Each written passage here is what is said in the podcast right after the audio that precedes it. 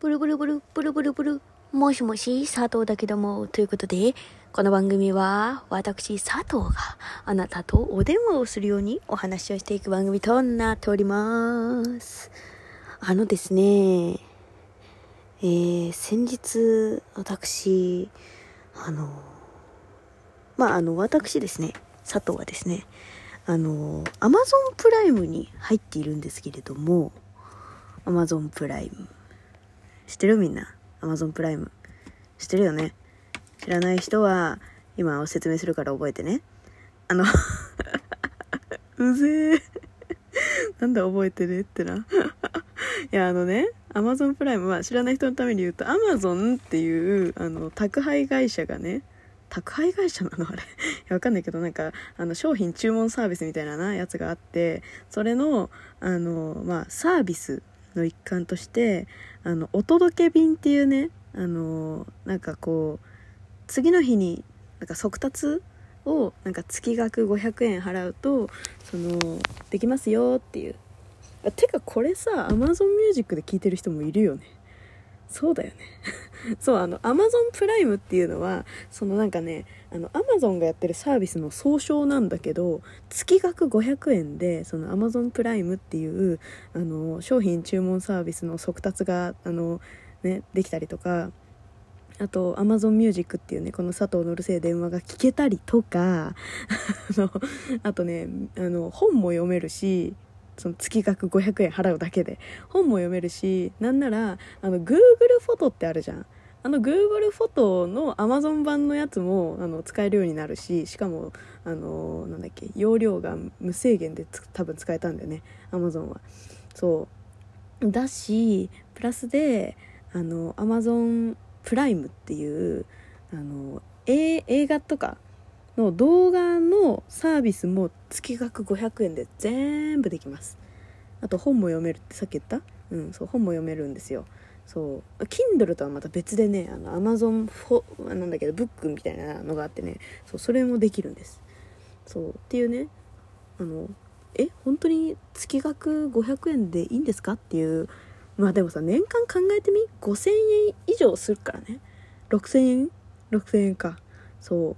年間6000円払ってるっちゃ払ってんのよ。そう。なんだけどでも年間6000円でその月額それ以上のねそのアマゾン使ってたりとかそのアマゾンプライムで映画1本見ただけでもあの他のところだとまあ安くて300円。高くってまあもう800円とか。だからその最新作とか見れれば、まあ、800円分得したってあ違う500円だから1本見ただけでもまあ300円得してる可能性だってあんのよ。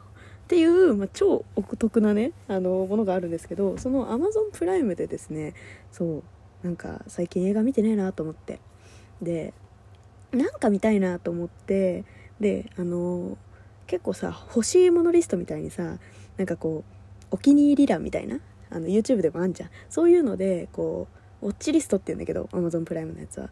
それでこうなんか見たい映画ああこれ後で見ようと思ってた映画とかアニメとかドラマとかね。その Amazon プライムで見れるもの。あとねいろはに千鳥じゃなくてなんだっけ。相席食堂。ああいうのも見れんのよ。そう。相席食堂マジ面白いから本当に見てみ。飛ぶぞ。あの名場面も見れます。なんなら。っていうか私は Amazon プライムに入ってそれで見たからよかったらあの本当に Amazon プライムのあの何 PR とかステマとかっていうことは全くなくて私が個人的におすすめしているだけなんであの別に入っても入らなくても私のあのお金には一切ならないんで別にどうだっていいんですけどあの面白いからまあ見てみてっていう。やつじゃなくて違うその話したいんじゃないの？違うの。そうで Amazon プライムの話は Amazon プライムの話なんだけどそうじゃなくてあのまあねそのウォッチリストなんかわーって見てたらあのメイドインアビスっていうアニメ知ってる？みんな。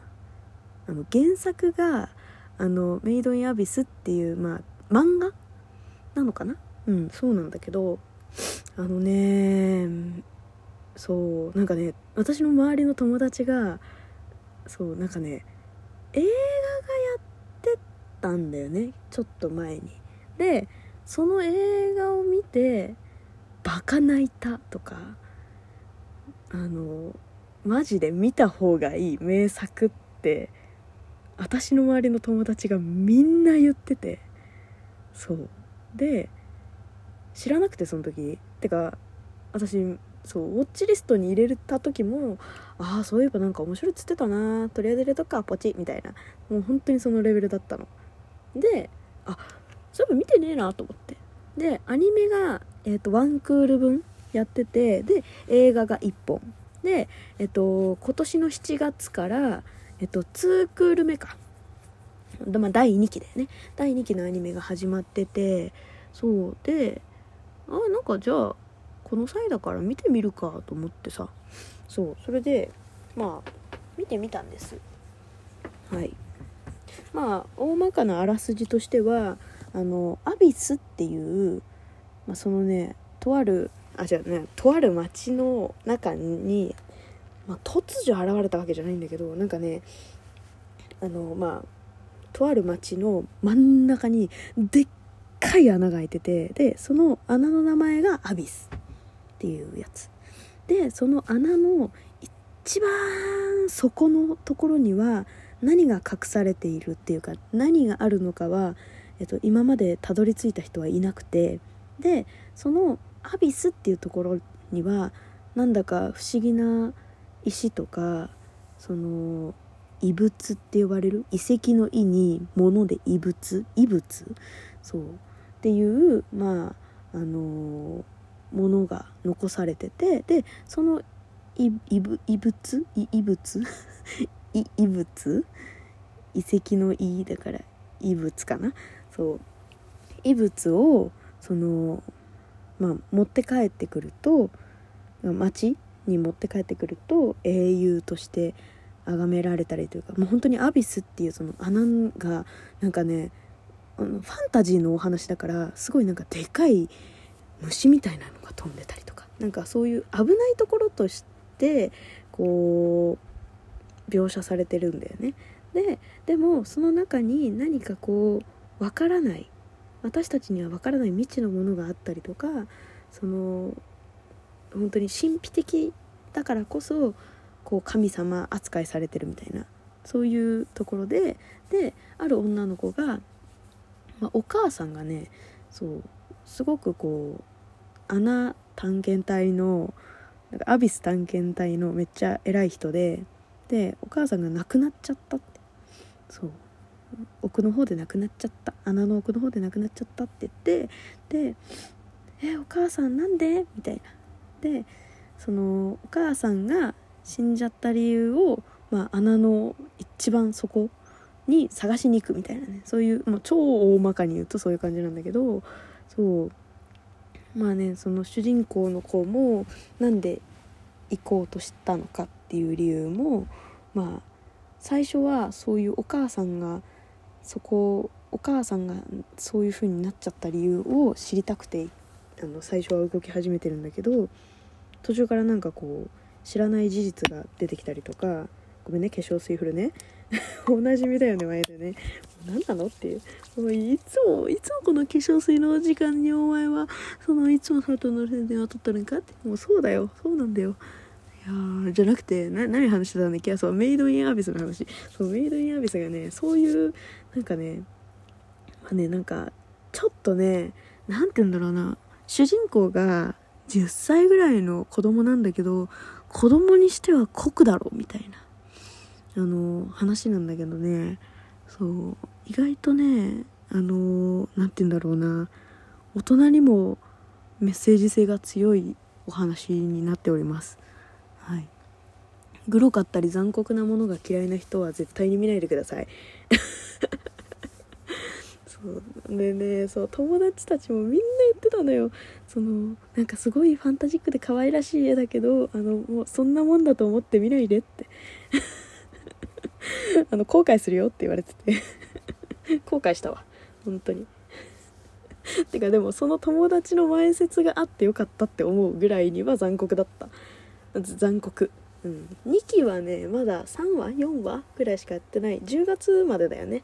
そう10月までの多分12は完結だと思うんでまあそれは見てからねお楽しみって感じなんですけど私もねその漫画を見てるわけじゃないんであのアニメでねそうリアルタイムでねあの見ていくって感じなんだけどいやーちょっとねなんかねそうファンタジーなんだけどねそういいよ。しかもさ聞いてよ。メイド・イン・アビスの人作者のさだから原作の漫画の原作の人ね。あ漫画の原作っていうと作者その何書いてる人と原作者が違うみたいになっちゃうからあれなんだけど違う。そうじゃない。漫画書いてるのはお一人で、えーと、原作も、えーと作画もされてる人なんだけどその人があのうちの意外と近くに住んでることが分かったっていう。これ言っちゃうとさあのどの辺住んでるのかお察しって感じだと思うんだけど。いやでもねあのまあもうあのねツイッターとかでもねバンバンバンバンね言ってるから分かると思うんだけどまあこれはねあのまあ 知りたきゃ探してみてって感じなんだけど別に。隠してるわけでもねえから。そう。めっちゃ近くのラーメン屋ずっと通ってんのよ。びっくりした。しかも行ったことあるし私も。合ってたかもしれん。てかサインあったかなっていうレベルよ本当に。すごいさ汚な汚い汚い。ってか昔からめっちゃある豚骨ラーメン屋さんなんだけどすげえうまい。でも本当に。行ってみてください皆さん。調べてみてください。はいということでね。